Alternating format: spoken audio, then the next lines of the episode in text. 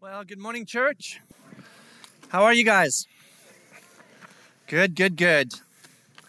Man, uh, you know, incredible just uh, taking some time to uh, together as a single community uh, to step into and declare this reality that we got to declare through this song is is just something to kind of just say, God, uh, I I am here trusting that you, because you are with us, that whatever it is we find ourselves in, that it is good and right and enough that you are with us because you are enough. I know we say those sentences a lot, but the, the story of the Bible, as God unfolds his incredible story for us from Genesis to Revelation, is this constant declaration from God to say, there, there is something that you seem to need or want, or you're stuck in, or you're, you're scared about, or something going on.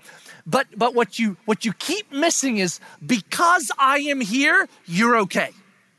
Not because I'm gonna make something okay, but just because I'm here. Remember when Jesus was in the boat and the storm was going on? And the disciples like, make it stop, make it stop.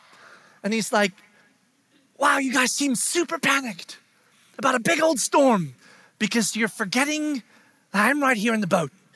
So as long as I'm here, it doesn't matter how big that thing gets, we're safe. We're not safe because things around us are safe. We're safe because of who we're with. This is the story of God, Old Testament and New Testament. And what a beautiful thing it is just to stop in some regularity, come together and say, Oh, yeah, Renault, remind yourself of this truth so that you would be clear on the fact that what makes you safe is who you're with, not what's going on in you or around you. So, uh, we just got back from vacation. Uh, my wife and myself and several of our kids.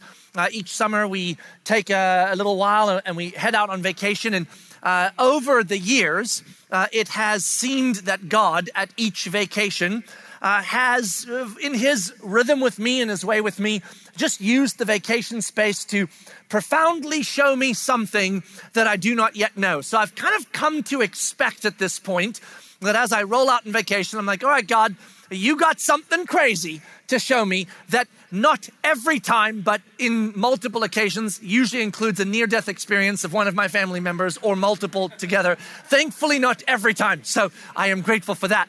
But that God has a way of just using that space uniquely to, to just show me something that I then get to share with us so that we get to see that together. So it is for me, it is for us, it is from Him. And so as we headed out on vacation this year, uh, I headed out uh, with that same expectation in mind. God, I, I wonder what it is, what great and unsearchable thing I do not yet know that you are going to show me through something. It turns out on this particular vacation that God was already showing me some things in preparation for what he would continue to evolve on the vacation. So, unlike other vacations, instead of just showing me something on vacation, he kind of began the journey earlier and then on vacation kept expanding it so that I could see. But I didn't know that. The stuff happening before vacation, I, I didn't know that it was going to be tied to what he did. And so as we travel through what God has been uh, uh, sort of uh, unfolding and bringing clarity to for me, uh, we really have to start before I left. So uh, a couple of uh, weeks before we left on vacation, um, I was uh, out in our gardens, uh, kind of uh, watching and examining our fruit trees. So we have a number of fruit trees, um, and my favorite fruit tree is our mango tree. We planted it five years ago. It was little, uh, and I kind of cared for the tree as it grew. Now it's not little anymore. It's very, very big. And uh, last year was the first year that the mango tree bore mangoes. Like it takes usually three to four years for a mango tree from its infancy to bear mangoes. And those mangoes, I'm not even kidding. I'm an exaggerator. This is not an exaggeration, okay? Uh, they were the best mangoes I have ever eaten in my entire life. Not just because they were on the tree that I planted, but because they were actually the best mangoes ever. Giant, juicy, unbelievable mangoes. So I was super excited about this year and the mangoes coming to bear, uh, and more mangoes than last year, because that's how it works. And so uh, in early part of this year, you guys may remember we had a freeze that came through like we sometimes do, but the mango tree is super giant now, so you can't cover that thing.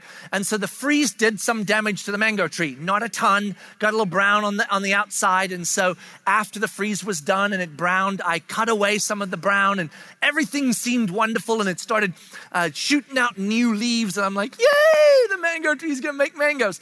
Um, and and last year, those first set of mangoes came out right while we were on vacation, they started ripening, so I had to wait till I was back. So this year I was kind of hopeful that they would arrive before vacation so I could take some of them with me. And so at a certain point, when this tree started popping mangoes all over the place, I was very excited until some of those mangoes dropped off the tree when they were little. Like they're not ripe, they're not ready, you can't eat them, they're useless. And the tree's like dropping them on the ground. And I'm like, ah! Like you gotta hold the mangoes until they're ready. That was dropped on the ground. So I made the assumption that because of the freeze, that the freeze affected the tree negatively and that this year was going to be a tough year. Whenever something is going wrong around us, we usually want to push the blame outward to something other than ourselves. And that's always the easiest thing. And so I'm like, the freeze, no, I'm mad at the freeze. But my wife, um, uh, we, are connected to this farm in Howey in the Hills called the Natural Farm, and they do these classes for gardening and other things. And there was a fruit tree class. So she said, Do you want to go to the fruit tree class? And I'm like, I don't know. I suppose I should because I, I, do need to know what's going on with the fruit tree. So I went to this fruit tree class. And um, at the fruit tree class, uh, I found out something quite disturbing.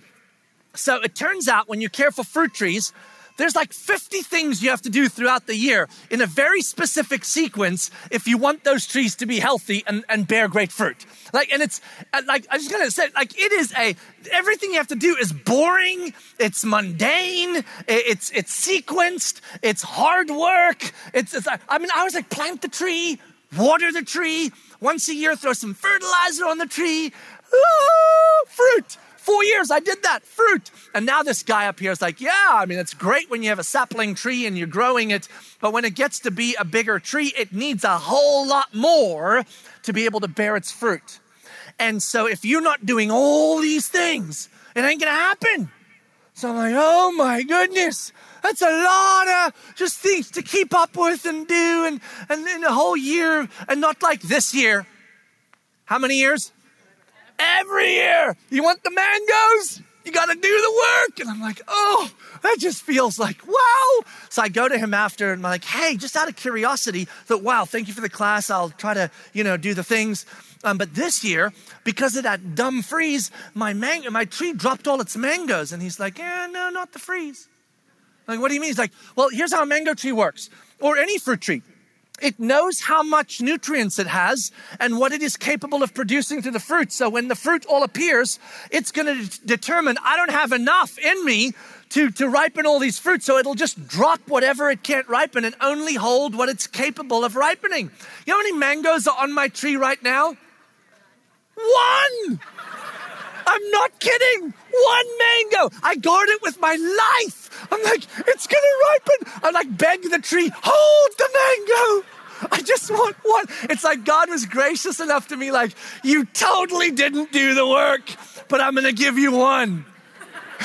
the tree will hold. So my tree was basically like, this is how well you've cared for me. I am capable as a giant tree to produce one mango. So here I'm in this space and I'm like, wow, it just, it's going to take a lot of just ongoing, tedious, mundane work to really have this tree and my other trees become uh, healthy. So I'm driving home from this fruit tree class and I'm just processing this information. And, and God quietly speaks to my, to my heart as we're driving back. Uh, somebody that I knew had been reading this book and the title of the book, I don't know much about the book, but the title of the book came to mind. It was like God was like, I'm going to give you a sentence to chew on since we just had a fruit tree class. And here was the sentence. He's like, "Hey, you should you should go and explore this. A long obedience in the same direction." There's a book that Eugene Peterson wrote called A Long Obedience in the Same Direction. And God's like, I'm, I'm beginning to show you something, and it's going to be around this sentence. Now, that sentence, some of you are like, oh, it sounds wonderful. I'm an entrepreneur. Every word in that sentence is a nightmare to me. except for A. The first la- A. I'm like, good, we're, we're good. And then long. Oh gosh, no. A long. And then obedience. Oh, goodness gracious. In the same direction. Boring. Mean, no, no dynamic, no change, no wonder, just long obedience, same direction. I'm like, it's a nightmare. And God's like, oh, we gonna talk. So he just leaves me with that. So um, then I am uh, talking to my daughter in Dallas, Texas, because she graduated university uh, from Liberty and decided she was going to move out to Dallas, Texas to, you know, uh, spread her wings, uh, be an adult, do all of that. Uh, and so she's calling me from Dallas, that God-forsaken city and that God-forsaken state that uh, I hate with all of my soul. No, I don't. Actually, Dallas is great and Texas is great, but Hadley shouldn't have moved away. Um, and so anyway, so she she moved away. So she gets on the phone with me, and we're we're talking about sort of her journey there. And before we go on vacation, she calls and we're chatting, and she's like, "Dad, uh, what's wrong with me?" And I'm like, "What do you mean?" And she's like, "Well, one, like I've been here like a number of months now, and I, I, I haven't made like really, really good friends. I mean, I've met a lot of people, they're friends, but really good friends. Like something's wrong with me." And I'm like, "Honey, like making friends takes years. Like years, there's nothing wrong with you. You just got months under your belt. You don't get best friends in like four and a half months. And then she's like, uh, okay. And this is like, and, and, and there's this other thing that I'm really struggling with. I'm like, what is that? And she goes, well, I wake up in the morning and then I go to work. And then when work is over, like I come back to the apartment where my roommate is, and then she comes from back from work, and then we're like, what should we do? And then we like watch something, and then we make dinner, and then we kind of go to bed, and then we wake up in the morning and we go to work. And she's like, I, I know, like, what do I do? And I'm like, welcome. welcome. You have arrived in adult life. So when I first say that, like you, you're just, uh, you like me, you're like, oh no, like you said it out loud. We get the adventure until we're like 19, and then the rest of our life is just a cycle of boredom, moving in and out of the workplace and dinner. That's kind of what, for a moment it felt like that to me. I was almost like, wow, that was a clear articulation of the horror of life, you know? But then, as we're talking it through, God began to show me something I, I had never really put into words before. As we're talking, and you know, we're starting to talk about like, what about adventure? And what about like, you know, you, you know, the YouTube videos of the folks, like they're on a sailboat around the world. They're like 23 and 24 with their toddler. They got a spear gun and they're like, look, I spear gunned a wonderful fish to grill on the beach fresh from our trip through the Caribbean that we're spending the next four years doing. And you're like, I'm going to work. Like, where did I go wrong? I want that life. And so we're talking through this, and I said to Hadley, you know, it's interesting, isn't it? Like, if you begin to process, once you get to, to my age, or even those of you that are past your uh, late 40s and 50s into the later years, and you start looking back, you start realizing, don't you, that, that everything in life that makes life matter the deep things, the big things, relationships and friendships and, and, and, and deep connections with other people, what we call history. The, the photo albums you page through, they, they don't primarily happen on sailboats in the Caribbean. They happen in the everyday, ordinary, in between spaces where we have to do life together, uh, where there's not much to do other than be together. And there we forge the deep friendships and relationships and the people that cry with us and laugh with us and neighbor with us. They don't typically uh, develop on quick adventures. They develop in the regular, ordinary, mundane spaces. And I say to Hadley, you will find, young lady, that when you get older, the greatest gift of your life is not the sailboat adventures, though they are wonderful and you should have some of them. But the greatest gift of your life is the history that will emerge through the long, mundane journey in between adventures. That is where life is waiting to be discovered.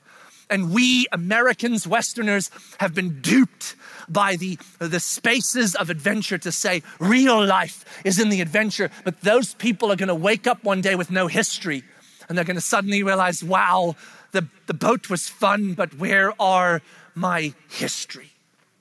And so God, I didn't know this, was already like setting me up. It's like, okay, we've got the fodder for the vacation. And so then I ordered the book, A Long Obedience in the Same Direction. Uh, Eugene Peterson wrote it, and, and I'm starting to read it before we go on vacation. So I got those two pieces. And chapter one, right in chapter one, uh, Eugene Peterson lays out a premise about our journey with Jesus and how we function in it. And, and I read this before we leave on vacation. And, and this is what he says uh, in, in chapter one. He says, Religion in our time has been captured by the tourist mindset. Religion is understood as a visit to an attractive site to be made when we have adequate leisure. Oh, I'm almost like, no, don't read on. It's too convicting. I can't do it. Oh no, we're going on. Here it goes. For some, it is a weekly jaunt to church. Ugh. For others, occasional visits to special services.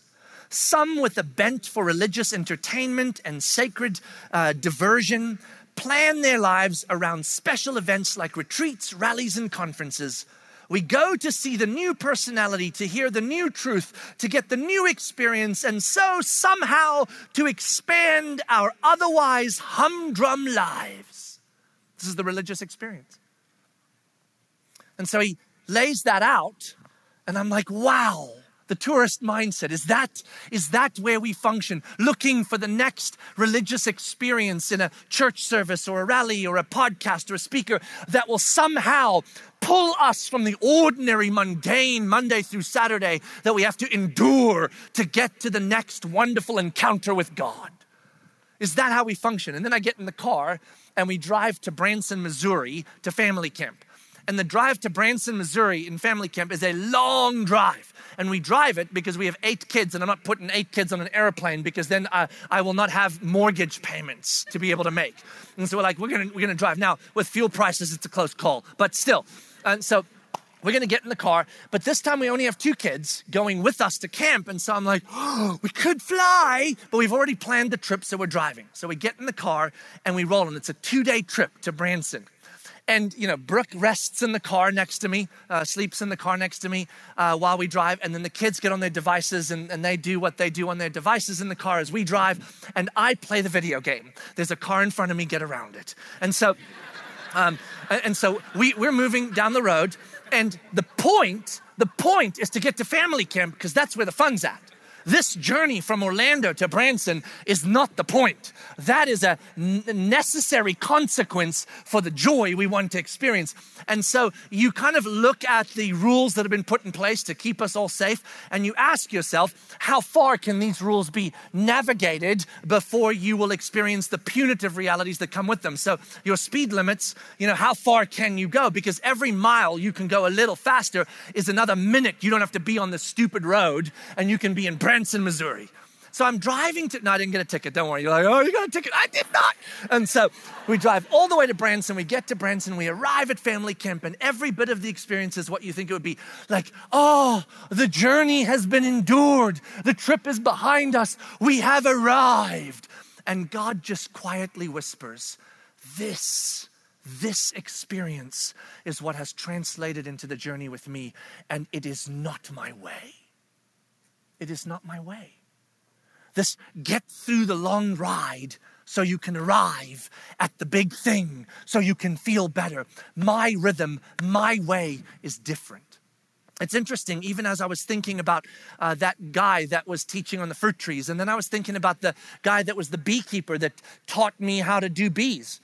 Uh, both of them essentially said the same thing at some point in their teaching and their mentorship is that like the true beauty of the bees, the true beauty of the fruit trees is when you stop focusing on a means to get fruit or a means to get honey, but you fall in love with the bees and caring for them well and seeing them thrive. You fall in love with the tree, caring for it well and seeing it thrive.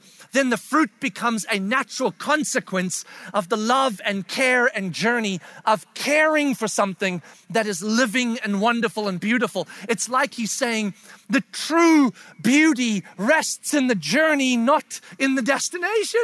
We say these things, they're on posters, and we're like, oh, yeah, that's it. But we don't live that way. We don't live that way. So, Eugene Peterson writes on in this book, in that chapter, right after he kind of says, Here's the tourist mindset that we're all living with as we try to follow Jesus like tourists. Find him in the next big and exciting moment. Transform me. Oh, endure the long journey to the next exciting moment. Transform me. So that's how we function, but this is actually what the rhythms of God produces in how he created everything and how he speaks in his word. So Eugene Peterson writes this. He says, uh, We, uh, as a Western culture, everyone is in a hurry. The persons whom I lead in worship, he's a pastor, among whom I counsel, visit, pray, preach, and teach, want shortcuts. They want shortcuts because they are impatient for results. I want to be mature. I, I want to have intimacy with Jesus. I, I want to be discipled. What's the fastest way to do it? What book can you give me real quick? What podcast? I to listen. How do I get there? We all in a hurry, all want shortcuts. He says this we, we are impatient for results. We live the lifestyle of a tourist and only want the high points. But the Christian life cannot mature under such conditions and in such ways. And then he writes this. He, he quotes Friedrich Nietzsche, who was, by the way, an atheist philosopher who hated Christianity, right? So we're about to quote him, like, and so this quote is actually him recognizing in the 1800s when he lived if Christianity were real, this is what it would look like, but this isn't what it looks like, so it can't be real. You, you, with me so far? He's trying to show us that we are not real by saying this is what it would look like if it was real. So, Friedrich Nietzsche, the atheist philosopher who saw this area of spiritual truth at least with great clarity. In other words, he's saying he saw no great clarity, but this he got right. Listen to this. This is his quote Frederick Nietzsche. The essential thing in heaven and earth is that there should be a long obedience in the same direction, there, thereby resulting and has always resulted in the long run something which has made life worth living. He recognized that if you all who follow Jesus were serious about what you say you believed, then the true life that waits for you to realize, the true beauty in life, would be found in the journey of the long obedience with the one whom you say you believe in. But you all behave like tourists, so it can't be true. That's, that's what Nietzsche. So, what Eugene Peterson says is look, the atheist philosopher saw this in a way we often miss it. So, I enter onto the vacation and we're on vacation there, and we go caving while we're on vacation. Um, because it was one of the little things. No, nobody got lost or died. So if you're like, oh, here it comes, the near death experience, tragically not. Um, so we just went caving. But uh, something happened in the cave that was profound. That was the next layer in God just quietly saying, I've got something I want to show you that I want to embed in your heart so that the journey forward transforms. So we're in this cave and we get into this big, giant section of the cave. And the tour guide says, Okay, everybody sit quietly and everybody turn your flashlights off. If you've gone caving, you've done this. It's a cave thing to do, right? You get in this place and you turn the lights off and there's no light in a cave. So when you turn the lights off, you can stare, like just stare, like, come on. Because you know how anytime in the dark, if you stare long enough, you start seeing. Because there's always light, and your eyes are just amazing the way God designed them. And they, they extract any bit of light. They're like, oh, oh, there's the wall. But when you're in a cave, they do that. And there's just none. There's none. So you can literally put your hand in and you start thinking you see your hand but then you move it and your hand stays. And you're like, oh, my brain's taken over. We can't see. Make it up. Make it up. So it's pitch black. Now, I, am afraid of the dark. Just FYI, you're like, what? Really? Yep, it's dark, not, not a happy place for me. Um, so I don't love the dark. But sitting in this cave, in this dark place where you can't see anything, the point of doing that in the cave is because that moment is a gift to you. It is the most serene, beautiful, and quiet, not a sound, not anything distracting you, just pure stillness. And I'm just sitting there and I'm like, wow, what an extraordinary experience. And God whispers to me, sometimes the thing we think is the burden, the, the, the weight, the fear, the difficulty is actually the gift. See, what I think of as dark, I'm like, oh, dark, it's, uh, it's bad. It's like sometimes it's actually the dark that is the gift in the right way in the right moment. And so he just starts suggesting to me that perhaps what I or we often think of as the necessary thing to do to get to where we want to be, it is that thing itself that can actually be the gift, not just where we're headed, perhaps not even where we're headed.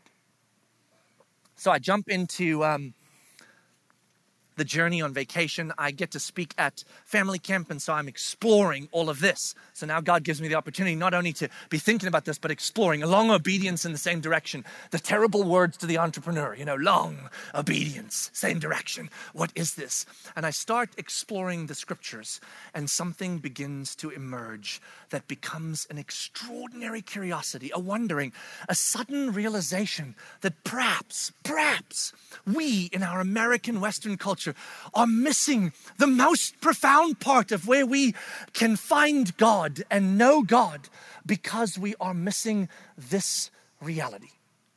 Eugene Peterson says in his book, there are two other words that are given to us in scripture that are not tourist. Tourist is not given to us, by the way. Read the entire Bible. We're never called tourists.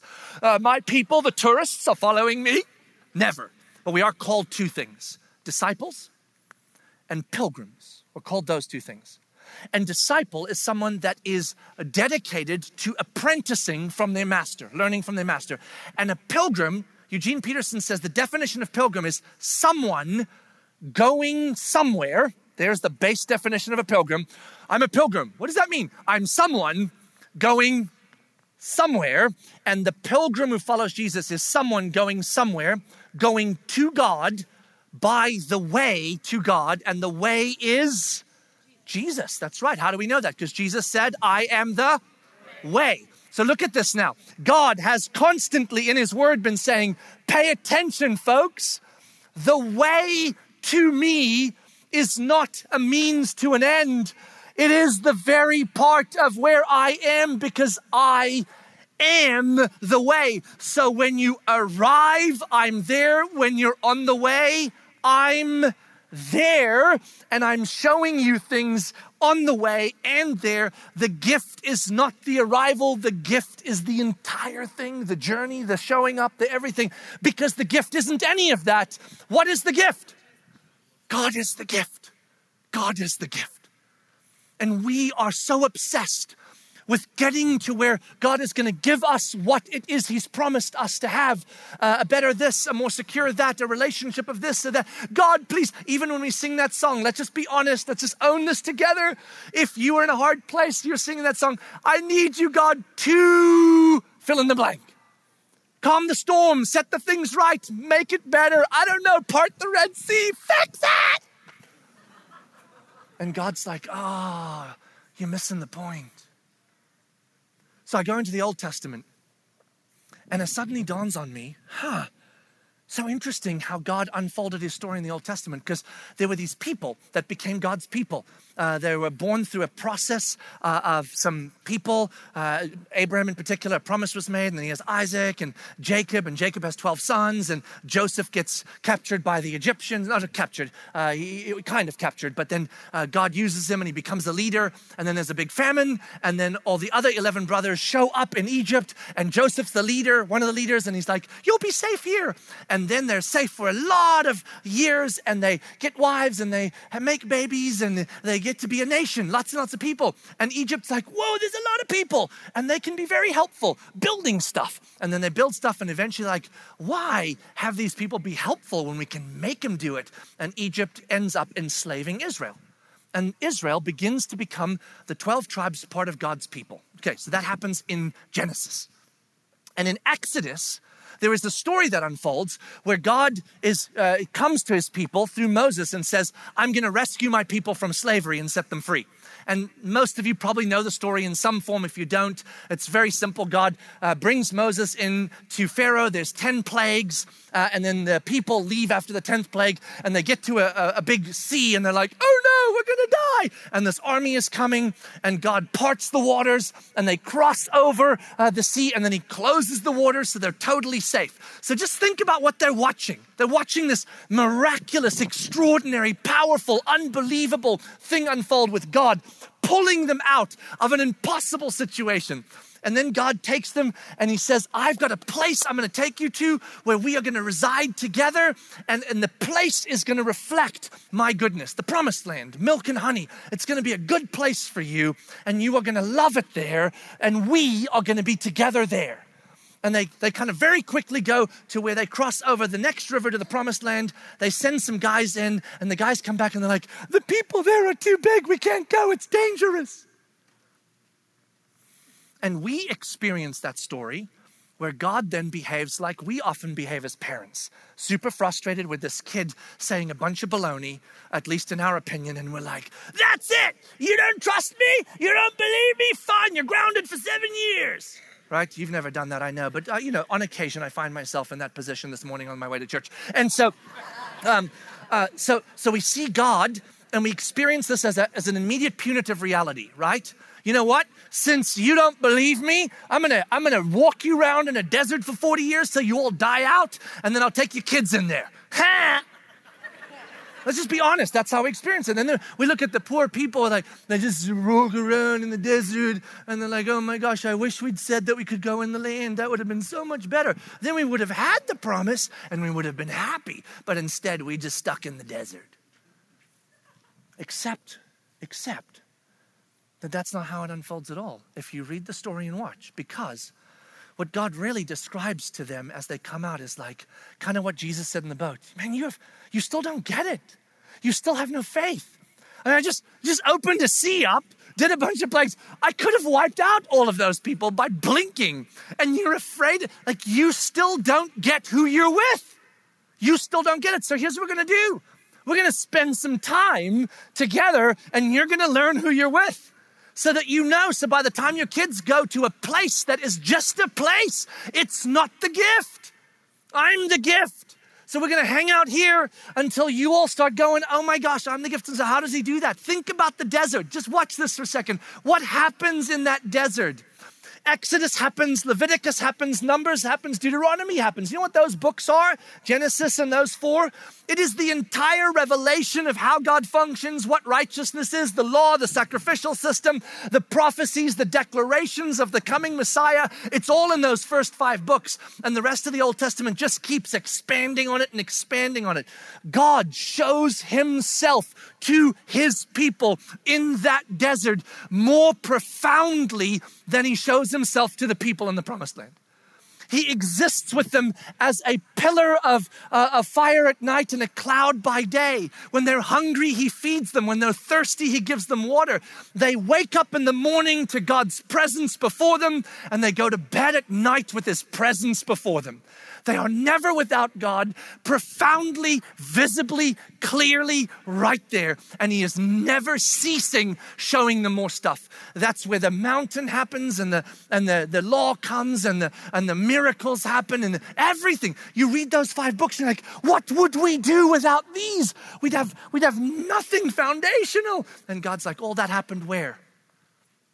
In the desert on the road to the promised land. You might remember Brady a couple of weeks ago saying when Moses, when God said to Moses, listen, here's how it's going to roll. I'm going to go prep the promised land with an angel, and then I'm going to send you guys because I'm I might kill you otherwise because you're behaving like little and, and and so I'm going to send you off, and then you guys go and enjoy the promised land. And what did Moses say? Uh, are you coming? No, no. Well, then I don't want to go because the, the promised land is great, but that's not the gift. You're the gift. So if you're in the, if you're stay in the desert, I'm happy just to be right here. See what God was beginning to unfold throughout the entirety of the story of Scripture is this. If you humans, my people, my children who know Jesus, could only just realize that the gift is not what I'm producing for you, giving to you, uh, helping you get to, saving you from, changing for you, that me being with you is the gift. And so now, wherever you find yourself, in the desert or in the promised land becomes an irrelevancy to the idea that you are with the gift. Can you know God in the promised land in profound and wondrous ways? You're like, is it a trick? I don't think you can. Is this one of those like hard times make us know God better? Actually, this is the point of me saying this because that is not necessarily a truth. We can know God equally beautiful in prosperity and wonder and good times as we can in the deserts. The trouble is, we keep looking down at where we're at and then determining if this is an endurance race that we have to get through to get to the promised land, where we can finally know that God has been good to us, or whether this is the promised land and we're just happy He gave us something shiny. And God's like, neither of those are my way. My way is this that stop looking down at where you're at and wherever you're at, are you in a desert right now? Are you in a promised land right now? Are you in between right now? Ask this question Where is He? Where is He? Because I promise you, He is where? Right here. And if you keep looking down at where you're at and going, oh no, it's a long obedience in the same direction. All right, means to an end, means to an end. Get to the, get to where, I uh, just need a mango, just need a mango you will miss looking up and seeing before you the cloud and the fire and the manna and the water and the provision and the declaration and the revelation and the law and the wonder and the beauty and the things he's showing you. You miss all of that because you're so stuck on enduring the desert. The desert is not terrible, the promised land is not wonderful. They are just places. But if God is with us, then that is the gift. So I'm, and it's, it's a big deal. But you, you might say, did you like make this up? Because it kind of sounds a little new about the desert. I think I still think he was mad. Like, well, there's there's some consequence there, but his purpose was actually to show that those who have their eyes fixed on Him and not where they are are the ones that know the true beauty of life. That the true life we are looking for as followers of Jesus is found not in the extraordinary high points, though some of it is there. They're not bad. Conferences and churches are not bad, but they are found in the in between spaces as profoundly, perhaps more profoundly, because that's where we spend the majority of our time. Listen to this. The book of Hebrews, the author of Hebrews writes this about those times. In Hebrews chapter 11, uh, he's writing about men and women who are living by faith. So, what he's saying is, do you want to know, followers of Jesus, what it means that we are living on planet Earth by faith? Do you want to know what that means? Like, that's the big question. Okay, what, what, what does it mean that I'm, that I'm like with you? Where do I need to get to? How do I have you change the things I need you to change? What does this mean? He's like, okay, let's talk about that. Hebrews chapter 11. And the chapter starts with, this is faith. And then he lists out all these people that lived that way. That faith is not living by what I see, right here and, but what, and by what I want or need right here.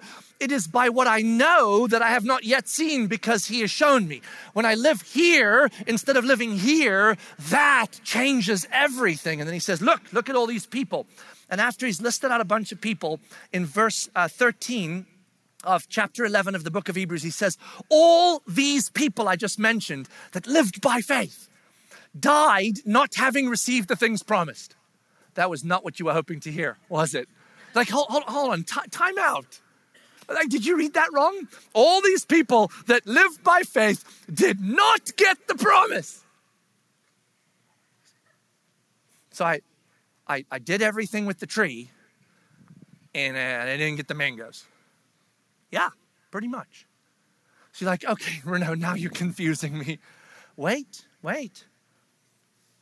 He's talking about the promise that they had of the coming Messiah to set up his throne on planet Earth and set everything right. So, like, he's coming any minute now, he's coming any minute now. And they live by faith and they live by faith, but he didn't show up and then they died. And they're like, what? But what he's saying is that they didn't live like that. Like, come on, where is it? When they died, not having seen the promise here, they greeted it only from afar.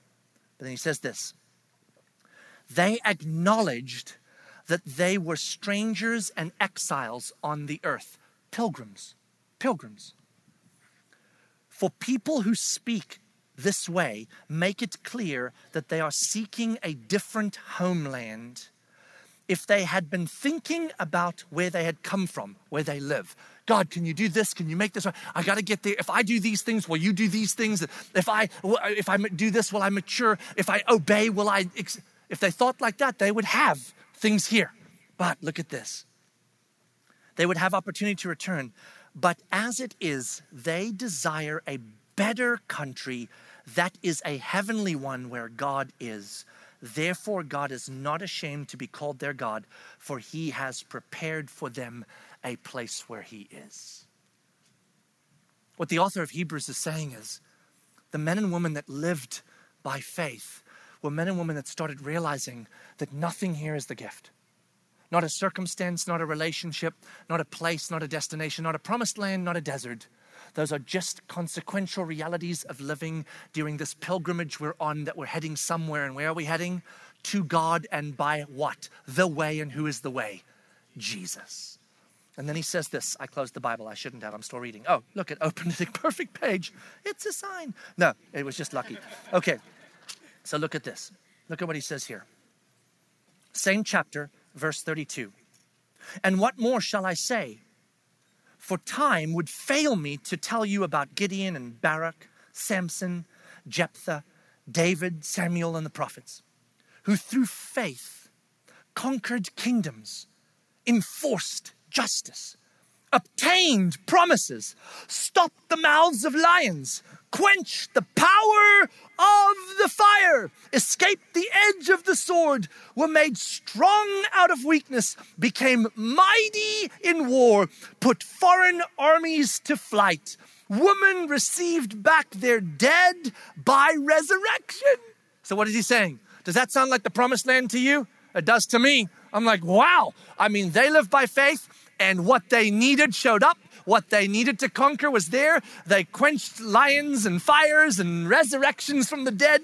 Miracles! And we're like, yes, oh, that's incredible. The promised land. God is so good. And then he writes the next sentence Others suffered. Oh, I'm sorry, let me go back because it gets worse. Some were tortured, refusing to accept release so that they might rise again to a better life. Others suffered mocking and flogging, and even chains and imprisonment. They were stoned, they were sawed in two, they were killed by the sword. They went about in sheepskins and goatskins, destitute, afflicted, and mistreated, of whom the world was not worthy, wandering about in deserts and mountains and in dens and caves of the earth.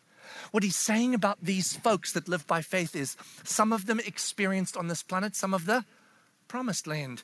Some of them experienced on this planet, some of the desert. Which had the more profound experience of God? Neither. Which, which of those environments was the one we should be after? Neither, because he's saying the point was God was in both. And God revealed in both, and God showed both. It's not that, hey, the hard life gets you a better view of God. No. The, the good life gets you a better view of God. No. If you're obsessed with either of those lives, you're missing what the real gift is and that is that God is with you. So, wait now. In this beautiful book of Hebrews, chapter 12, he writes this. He finishes that chapter out, and then he writes this Therefore, you all, me, you, us, since we are surrounded by so great a cloud of witnesses, chapter 11, all the people that live by faith in beauty and brutality, promised land and deserts. Let us also lay aside everything that hinders or the weight and the sin that clings so closely or entangles. And let us run with endurance the race that is set before us, looking to Jesus, the founder and perfecter of our faith, who for the joy that was set before him endured the cross, despising the shame, and is seated at the right hand of the throne of God. Here's what it's saying since you now know that the way is Jesus, the gift is God, and whether you are on the way in the quiet endurance or arriving at a high point on the mountain, there He is still the gift, there He is still showing Himself. So, which is the one we're after? Neither, it's both. We conclude this Pay close attention now. The long obedience in the same direction is not the means to the end. It's not the burden to the maturity. It's not the duty that we've been given since we follow Jesus. Please obey, because you know you're a follower of Jesus now. It is part of the gift that He gives us in the knowing of Him. The long obedience in the same direction is where we find the gift that is God. It is not our burden, it is our privilege. And we are not obeying so that we can prove something to Him or get something from Him. We are on the long obedience because there He is. There He is. Last week, if you were here, we talked about the table that God invites us to come feast with Him at. What a joy it is that He performs a miracle on us, makes us worthy because we are not worthy. And then in His making us worthy, invites us to His table and keeps us worthy. The long obedience in the same direction, like with the fruit trees, is sometimes thought of as that thing we do to get to the table. If I do the long obedience in the same direction, I will have a seat at the table to feast with Jesus. That is my reward, the promised land. What God is showing us in Scripture is that the long obedience in the same direction, the ordinary, mundane disciplines of the faith, the regularity of following Jesus every day, the memorizing of Scripture, the engaging in the studying of the Word, the long, tedious, boring fertilizing of 50 things around the fruit tree is part of the feasting. It is not the means to it. We have forgotten ourselves because we are Westerners engaged in a Western culture that says, find the next amazing moment where God will transform you and endure the in between. Find the sailboat where you spearfish and endure the in between. And God whispers and says, That is not my way. It is in the in betweens that the life you want waits to be found. Don't endure that, seek it out enjoy the adventures, the conferences, the high points, but they are not the gift. I, God, am the gift, and I am found along the long way of obedience in the same direction. May we become a people that become far more excited about the boring, mundane obedience in the same direction because it's neither boring nor mundane, because there resides the one who is our gift waiting to be seen in ways we've never imagined possible because we're too busy looking down at where we are instead of looking up to where He is with us. Let's pray. God, thank you so much for your extraordinary and wondrous, beautiful gift. You that you are with us in the desert, you are with us in the storms, you are with us in the promised land, you are with us when we are quenching the flames and closing the mouths of lions and conquering the Goliaths around us. And you are with us when we are chained and beaten down and stuck. Help us become a people that starts slowly realizing that what makes this journey on this planet an extraordinary one is not a journey that ends up with more high points and less in between spaces, but actually one where in the in between spaces we are more perceptive to the cloud that sits before us by day and the fire that sits before us by night. The manna that comes when we are in need, the water available when we are thirsty, the revelation you show us on the mountains in the desert, so that we would know you and trust you and see you and be safe with you and slowly start realizing that the promised land, the deserts, it's all the same, just places in which you can be found.